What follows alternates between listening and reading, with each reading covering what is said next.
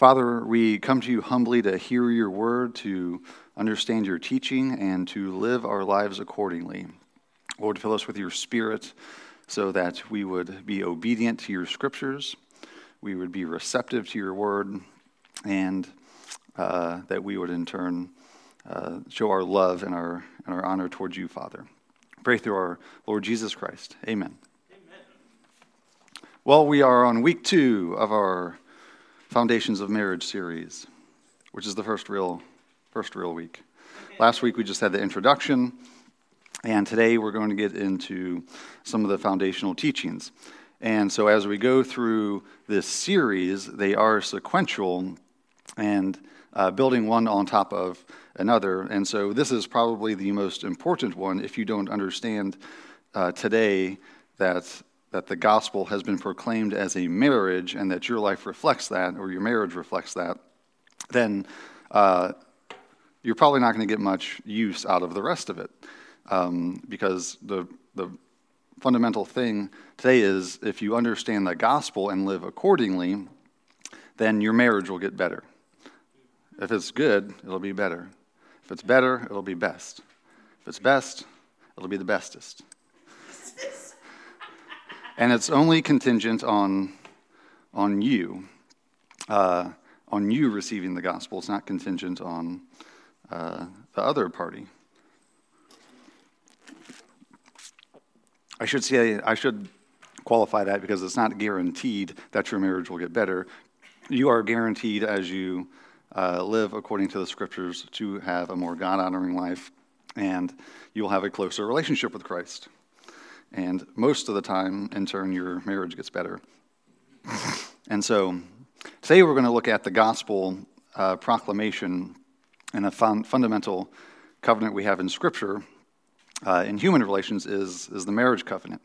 And so, because God is covenantal, that inherently means that marriage is covenantal, and marriage is the primary covenant representation of God's union with man, meaning that uh, there are other covenantal unions like that God is a father, but a father uh, is only a father after having children in, in the context of marriage. And so the marriage is, is primary. The union, the first union is primary, the second covenantal union with father to children or mother to children is secondary, and then you can see other covenantal uh, unions and, and analogies in Scripture.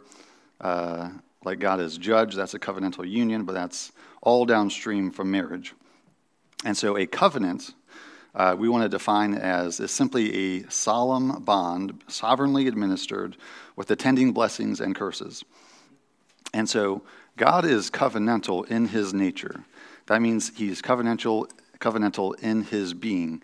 He can't help to not be covenantal.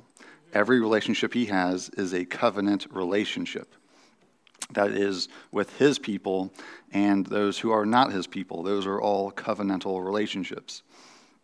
And so, man, made in the image of God, is inherently covenantal. We are covenantal beings because we're made in his image. Um, and so, we set up covenants all the time. So, uh, our family structures are covenantal. Uh, being a father or a mother, like I said, is covenantal to is a covenantal relationship with your children. There's uh, civic covenantal structures that we make all the time is because we were made in the image of God and, and we are we're bound to make covenants because of that. And so marriage isn't a covenant that we made up.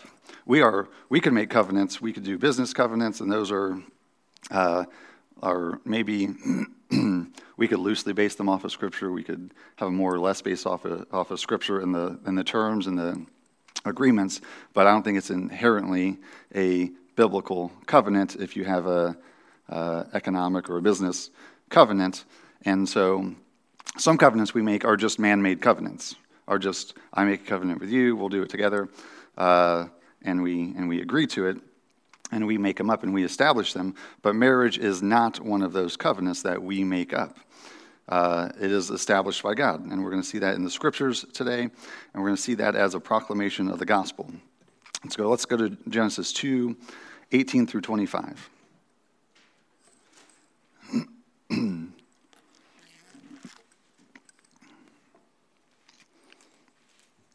Then the Lord God said, It is not good that man should be alone.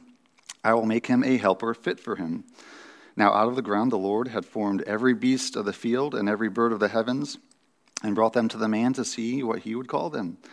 And whatever the man called every living creature, that was its name. The man named, I'm sorry, the man gave names to all livestock, and to the birds of the heavens, and to every beast of the field. But for Adam there was not found a helper fit for him.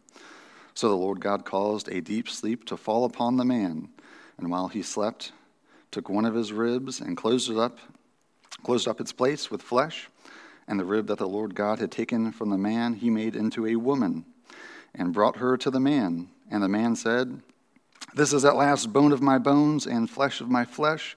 I'm assuming he's excited. she shall be called woman, because she was taken out of man.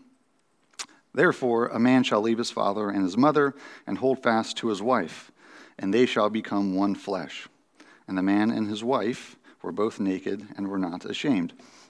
And so you're going to see uh, some of the scriptures um, that we use today or that I use today, and we, we're going to look at like pretty much a lot of the same scriptures for 24 weeks. And because we really want to pound it in that this is primary. This is, uh, this is fundamental. A lot of the scriptures that just didactically teach you what you should do in respect of marriage, you should just do. And so, uh, when we see the, uh, especially in Genesis, where um, we see the first marriage, we see the first covenant in human relationship, that is a foundation for every other marriage covenant. And so, whether if there's divergent covenants or divergent marriages that look off, it's because they've diverted from the, the fundamental covenant, the, the primary example. and so in this, we don't see, I don't, I didn't see Eve getting walked down the aisle by her dad and giving her away, and I didn't see the flower girl. Doesn't mention the flower girl.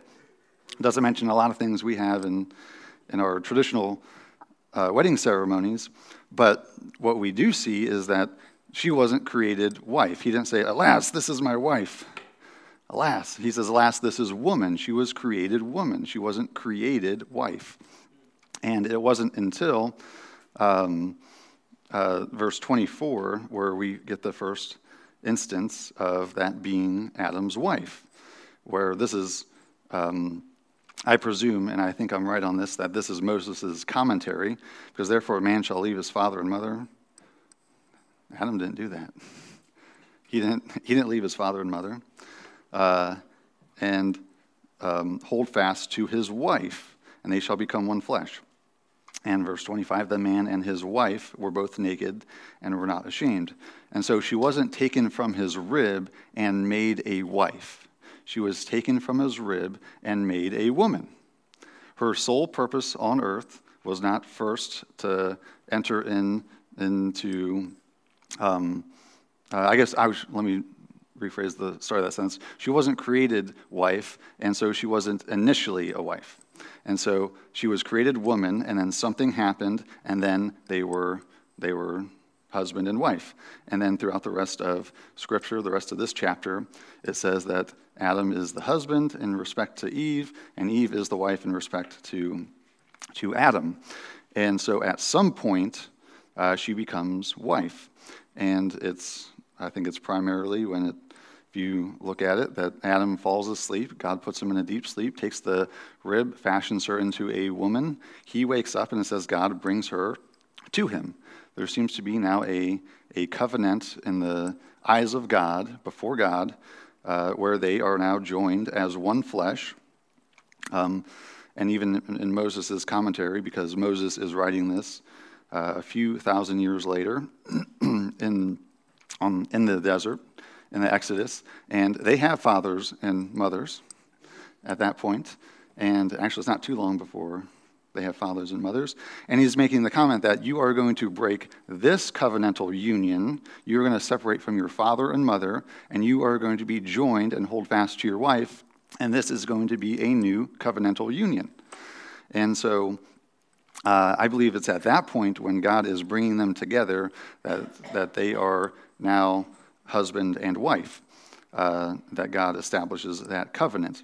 And so, um, if you've done any marriage counseling or pre-marriage counseling or gone through anything, uh, they usually call it the, the leave, cleave, and weave. You leave your household, you cleave to your spouse, and you weave a, a new life together. And so that's a little catchy saying to, to help you remember what to do in, in marriage. Or to get prepared for marriage. Um, and there's usually problems along the way or problems do come up if you don't completely leave, if you're not cleaving, and if you're not weaving, which, which takes two. And so, what we, in our culture today, we have a lot of just human, humanism mixed up, and where in scripturally, marriage isn't just a piece of paper, right? It's not just a legal document. There is some kind of real union going on. Uh, even in 1 Corinthians, when it says, when a man sleeps with a prostitute, it says that he becomes one with her. There's some kind of real union that happens in, in that context. And so uh, marriage isn't just a, a uh, societal structure, it's not something that was just, it, it, it benefits society and we made it up. Um, of course, there are cultures that have never heard of Christianity or never heard of a Judeo Christian value, and they still get married right? They still have marriage. It's because they're made in the image of God. They're covenantal beings. They, uh, some things Scripture says are so evident in creation that everybody gets it. And I think marriage is one of those because you can go to the uh, some country that hasn't uh, had any outside influence and they're still marrying uh, some type of marriage there. And so it's more than just a piece of paper. There is some real union there. And so uh, God had put this, this union, this covenant of marriage in the beginning of his revealed word, in the beginning of scriptures. So this is primary. And he didn't put it in here in the beginning to be like, okay, God created the heavens and the earth. He separated the light from day, the land from dry ground, the, the uh, waters above and the waters below, the night and day, and all these things. And he's like, and then here's just some practical lessons on how to live your life and have a good marriage, and just follow this example. He doesn't start with a covenant of works. He doesn't give you this example to follow so that you could just have the example and, and try harder. It's if you read through Romans, it talks about Adam being a type of the first Adam. And so he's putting the gospel here in the beginning, in the uh, story, in the historic account of Adam and Eve in this marriage union. And so he's not just starting to say, hey, all right, now here's here's me creating things, and then here's like a bunch of list of rules and good, good ways to live your life, and hopefully that'll make you happy. And then once we get to the New Testament and we get a little bit farther down the road, uh, you can hear the gospel a little bit clearer, and hopefully you get it. No, he is proclaiming the gospel from the very beginning in this covenantal union. And so it's portrayed as, the gospel is portrayed as a marriage union uh, from beginning to end. And so I'm just recapitulating that uh, from Adam and Eve. Uh, as I said earlier, as Adam is put to sleep by God, he is, is a type of death. He, his bride is taken out of his side. He is resurrected. He raises from his sleep. The woman is brought to him, and they are covenantally uh, united together. And so you see the same thing, as I said, that God is covenantal. When Christ is saying, I and the Father are one, he means that they're, they're one. There, there's a, uh, at least in this sense, there's some covenantal union and bond between the Father and Son that is there. And so, in the same way uh, that we see that, we see that Adam and Eve are one in this covenantal union. The, the bride was taken out of his side, the Lord brings them together, and they are. they are made one. And so I'm going to paraphrase Ezekiel 16, 1 through 22 for you for the sake of time, and then we'll turn to Matthew 22. But again, throughout Scripture, you'll see the analogies um, of, of a covenantal union in marriage between God's people and Himself. Ezekiel 16 is a, is a good one because it's, it's longer and it's not the marriage you want to uh, imitate either, by the way. Maybe if you're the husband. But, but there is a, um, there is a baby born and it's uh, without being cleaned it's tossed into the field to die. And and the lord sees this, this baby and, and gathers the baby saves its life cleans it up and watches it grow up and becomes a beautiful young woman. And then it's in, in ezekiel in his prophetic scripture then he says that he he married the beautiful young woman that he saved in the beginning and cleaned her up and, and washed her. Fortunately she became the harlot. But uh, but there is a the analogy of the covenantal union of marriage between God's people and Himself, and Christ talks about this directly in Matthew 22.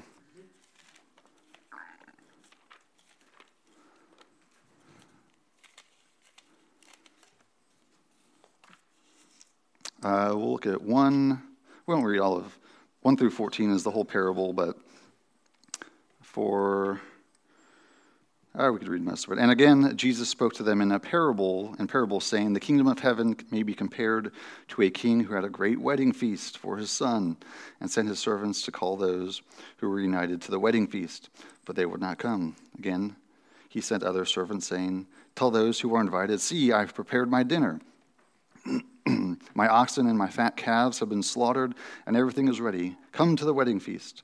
But they paid no attention and went off one to his farm, one to his business, while the rest seized his servants, treated them shamefully, and killed them. The king was angry. He sent his troops and destroyed those murderers and burned their city. Then he said to his servants, The wedding feast is ready, but those invited were not worthy. Go therefore to the main roads and invite to the wedding feast as many as you find. Those servants went out into the roads and gathered all whom they found, both bad and good. So the wedding hall was filled with guests. But when the king came in and looked at the guest, he saw that there was a man who had no wedding garment. And he said to him, Friend, how did you get in here without a wedding garment? And he was speechless. Then the king said to the attendants, Bind him hand and foot and cast him into the outer darkness. In that place there will be weeping and gnashing of teeth. For many are called, but few are chosen. And so, in this invitation that, that the Lord is putting out there, there is a wedding feast going on. There's a wedding, there's a union, and they're being invited to feast in that. In that. And so, uh, this is the parable is talking about the kingdom of heaven very clearly. Jesus is out preaching to the to the Israelites and to the Jews, and they're the ones that are rejecting him, and the gospel is going out to, to all nations. And so, but it's an invitation to a wedding feast. And so, one we're going to use a lot is Ephesians 5. So, get used to turning there.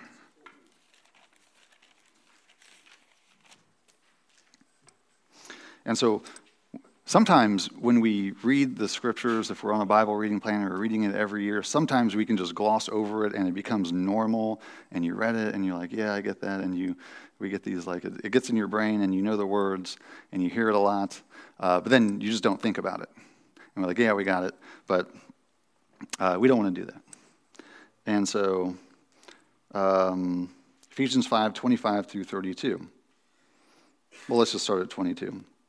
Wives, submit to your own husbands as to the Lord, for the husband is the head of the wife, even as Christ is the head of the church, his body, and is himself its Savior. Now, as the church submits to Christ, so also wives should submit to everything to their husbands.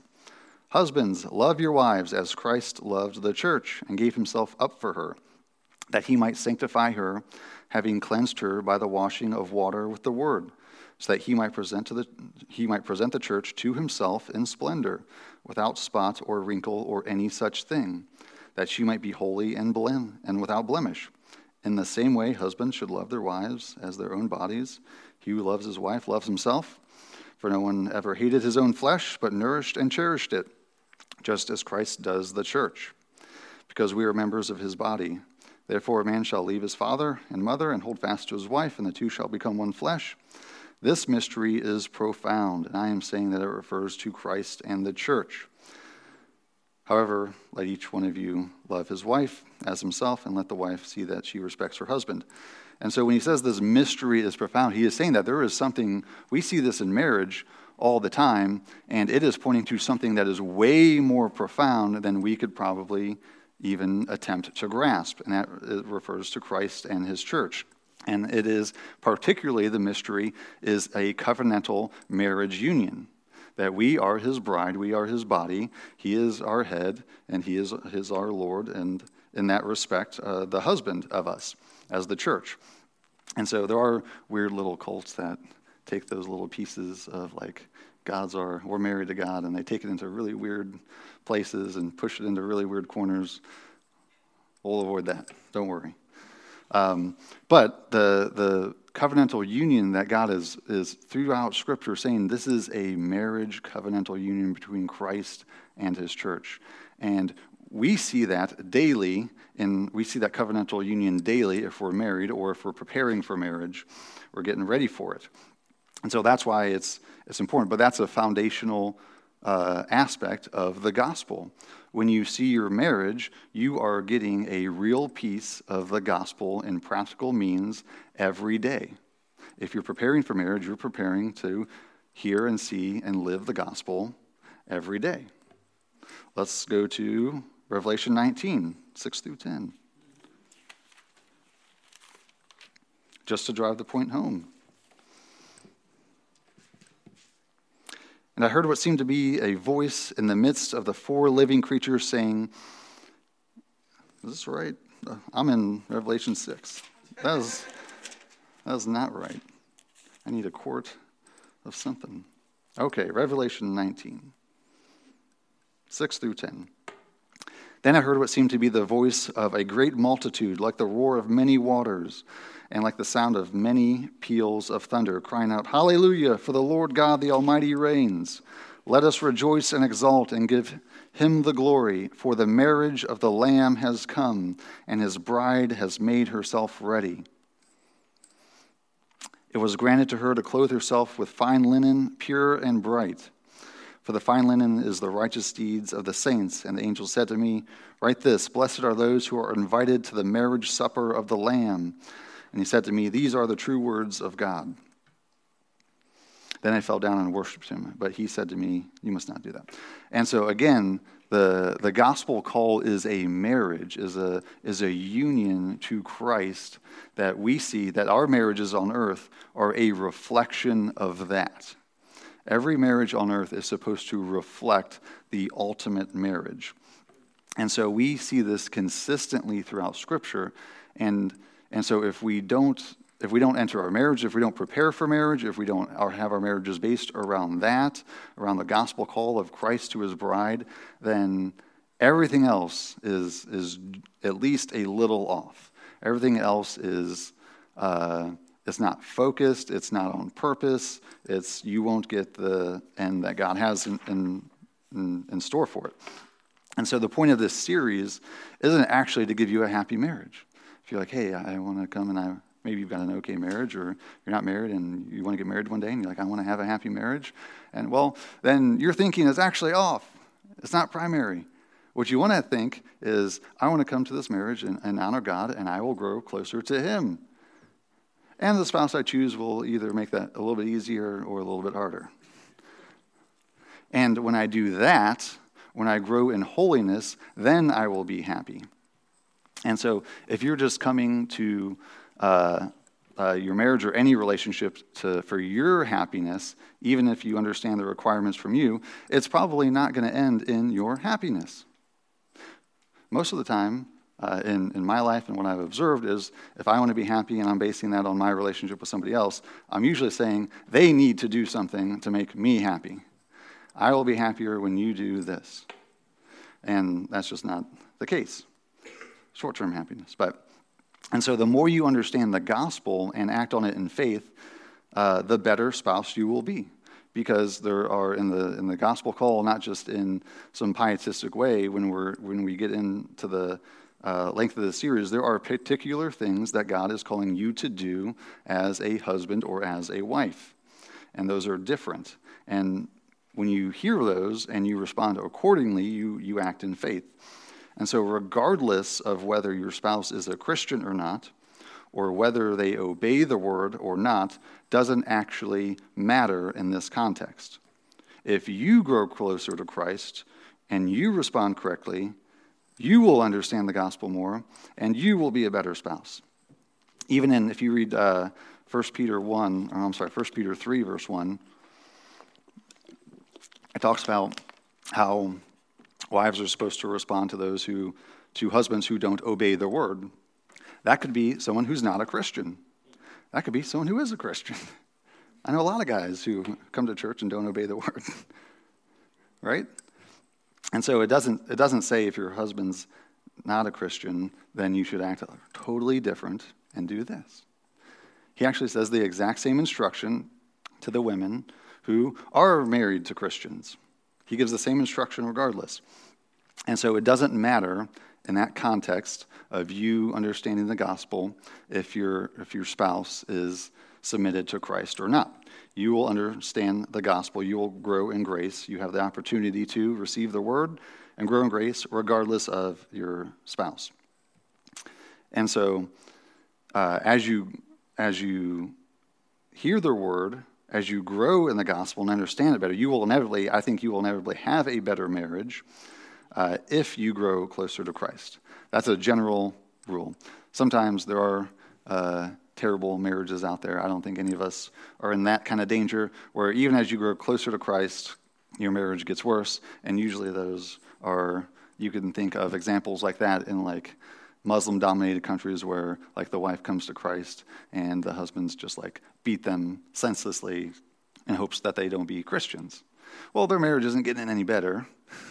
they are growing closer to Christ, presumably, uh, and most of the time the uh, husbands in, in, that context of, of if they're violent Muslims or something, then they'll either leave them or, or abandon them or something. And so that's a general principle uh, in the context of our church into Christians. Uh, if you're growing closer to Christ, your marriage will probably get better. I can almost guarantee it. But it's a general principle. And so, again, your ability to, to be a, a God honoring spouse is not contingent on your spouse's actions.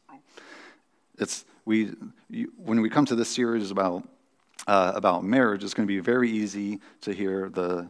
Uh, we're going to get right into the husband's responsibility and what his roles are and what he's called to do, and the wife's responsibilities and what her role are and what she's called to do. And but you can't come and say, "Oh, I just learned about my wife's responsibilities from Scripture. I should tell her what to do." That should go well. I would suggest you don't try it. Because nowhere in Scripture is it going to say that uh, husbands, here's the wife's responsibility. Make sure you hover over her and make sure she's doing it. And wives, here's your husband's responsibility, and make sure you nag him, like at least three or four times a day, and then send a reminder text. And then before you go to bed, just be like, mention it, and then turn over. Right? The scriptures don't say that. The scriptures say, wives do this, husbands do this. And so your actions, uh, your growing closer to Christ, are contingent on on you receiving grace and your actions. It is not contingent on your spouse. And so, um, this is, I left one of my notes in, in your outline, but that I didn't get deleted. But uh, it says that marriage does not innately change you, it only brings out what is already inside. Uh, and my note there is that it's not a sacrament.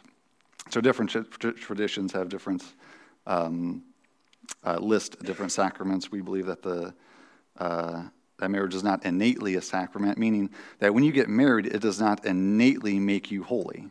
It does not innately change you. It just brings out what is already inside of you. Now, marriage does provide you a wonderful opportunity on a day to day basis to crucify your flesh like a hundred times. and, and because you're in a closer, closer relationship and bond. And so, marriage doesn't change you. Marriage gives you a great opportunity to grow in character, to grow in grace, to grow closer to Christ. But getting married doesn't change you, it only brings out what was already there. That's why we uh, try to suggest to and do premarital counseling and, and suggest to singles to really prepare for marriage. Get ready now.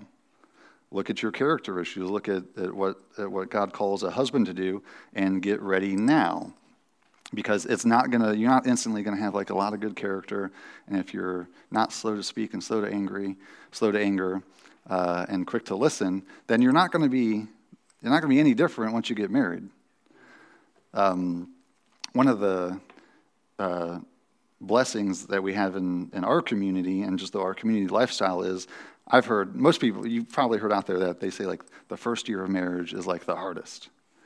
And it really is the hardest because it's like, well, that's not where I put the salt shaker. that's not how I had it. Don't, yeah, the toilet paper roll. I, we don't hang it that way here in this house. Or, or I didn't know your bedtime routine was so loud or something. Uh, and I wasn't planning on doing that. And I know we discussed this, but when it worked out, that's not going to work for me. Uh, and there's just a you're you're entering from two households, getting melted into one household, and there's a lot of learning curve. And so, I believe that the, the most people say the first year is the hardest because there's so many little things that have to be resolved, like today or soon, or you feel that way because uh, you're just putting, you're, you're uh, making one household out of two. And when we live in, in single brothers and sisters households, it does just make it a lot easier. The uh, first year of marriage might still be the hardest, but is far better, in my opinion, and easier than living with four guys.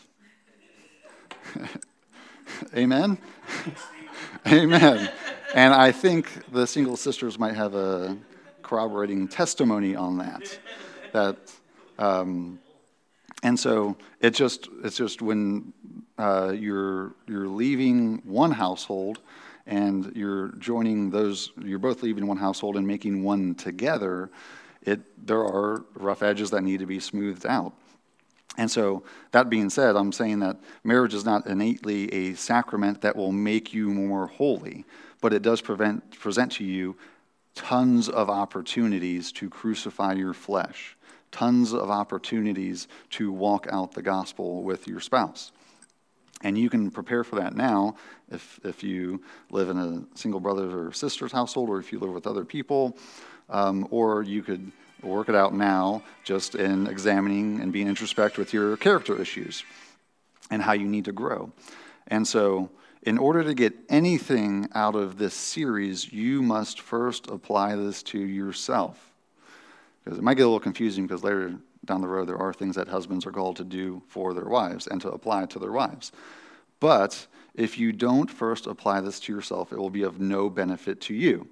And in big bold there, you should see in your outlines do not go home and tell your spouse how they could be a better companion. That will not help you. That is not the gospel. That is not how, it's not what we read in Ephesians 5. It's not what we saw in, in Genesis 1. It's not what we see anywhere in the scriptures, is that you go to your spouse and you just start telling them how to be a better spouse.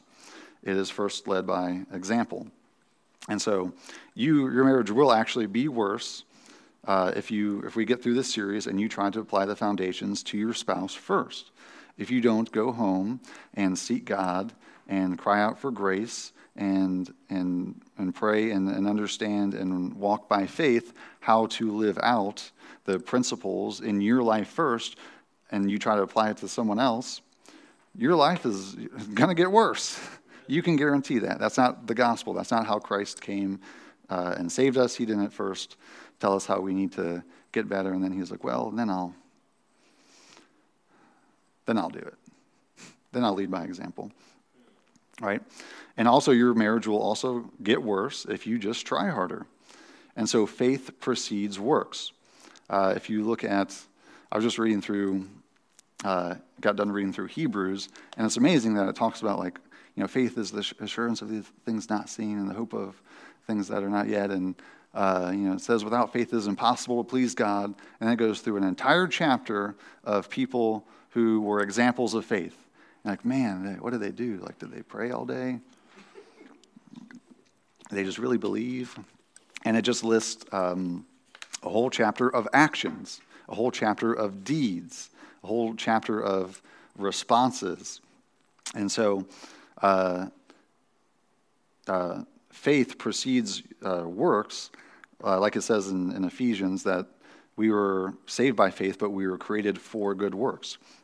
And so you can't have a better marriage, you can't have a happier marriage, you can't have a more God honoring marriage by just trying harder, by just really putting your nose to the grindstone and doing it. It's not going to work, it's not going to last.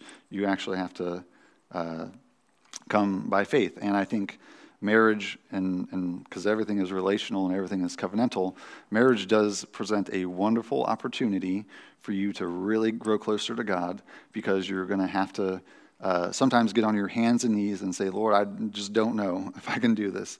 How am I supposed to, how is this going to work out? Or not just how is this marriage going to work out, but I mean, how is like, how are we going to, uh, how am I going to actually be a God honoring husband? It's really hard.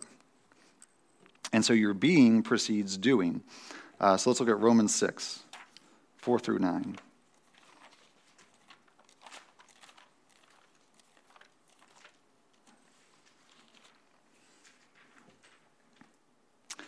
We were buried, therefore, with him in baptism into, by baptism into death, in order that just as Christ was raised from the dead by the glory of the Father, we too might walk in newness of life.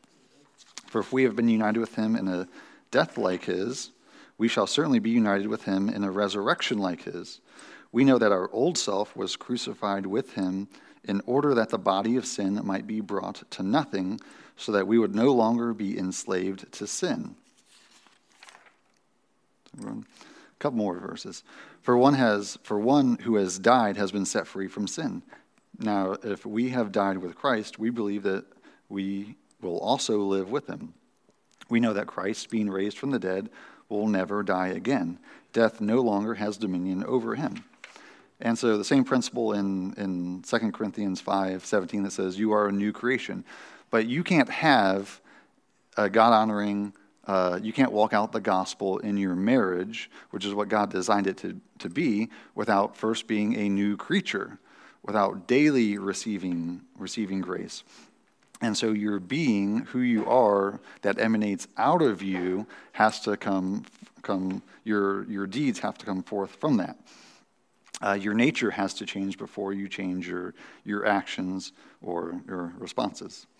Most, most marriage problems that anybody has, they're not actions that you did most of the time, it's responses that you gave.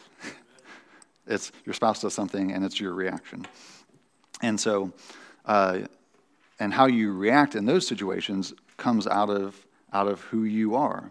If you grow closer to Christ, you will inevitably uh, have more God honoring responses to your spouse. You will, because if the gospel becomes truer and truer for you, and if you walk it out by faith, it will naturally emanate out of you more.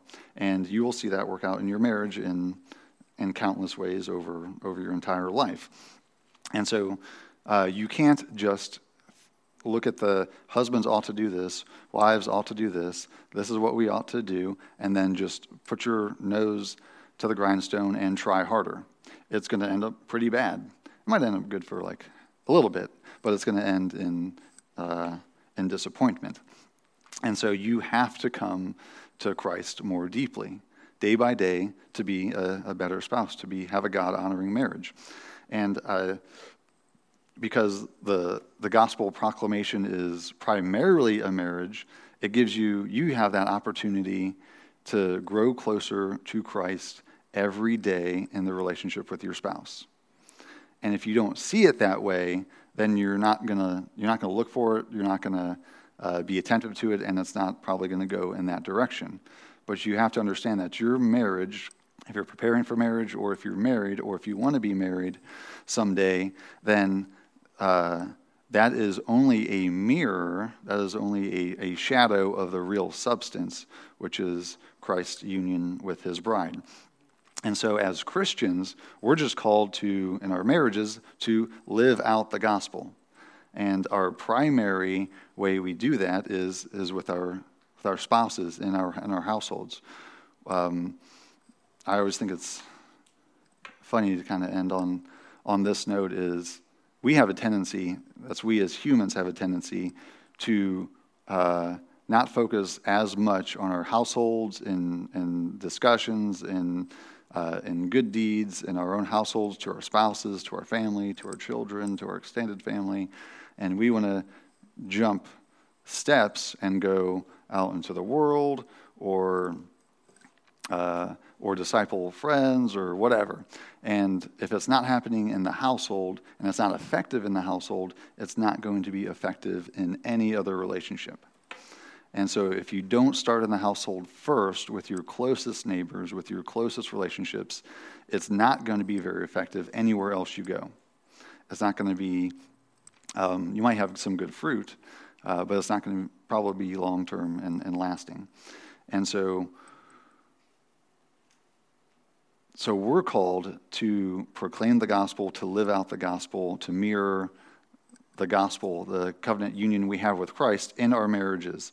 And that's how we have to come to this series.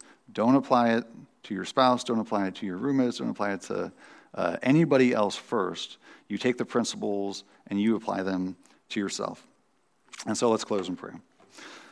Lord, thank you for your word. We pray that you would empower us by your Holy Spirit to worship you vibrantly and dynamically this morning, that we would uh, understand your gospel and apply it in our marriages, uh, to, our, to ourselves, uh, in our relationships, in our households, through the power of your Holy Spirit. Amen.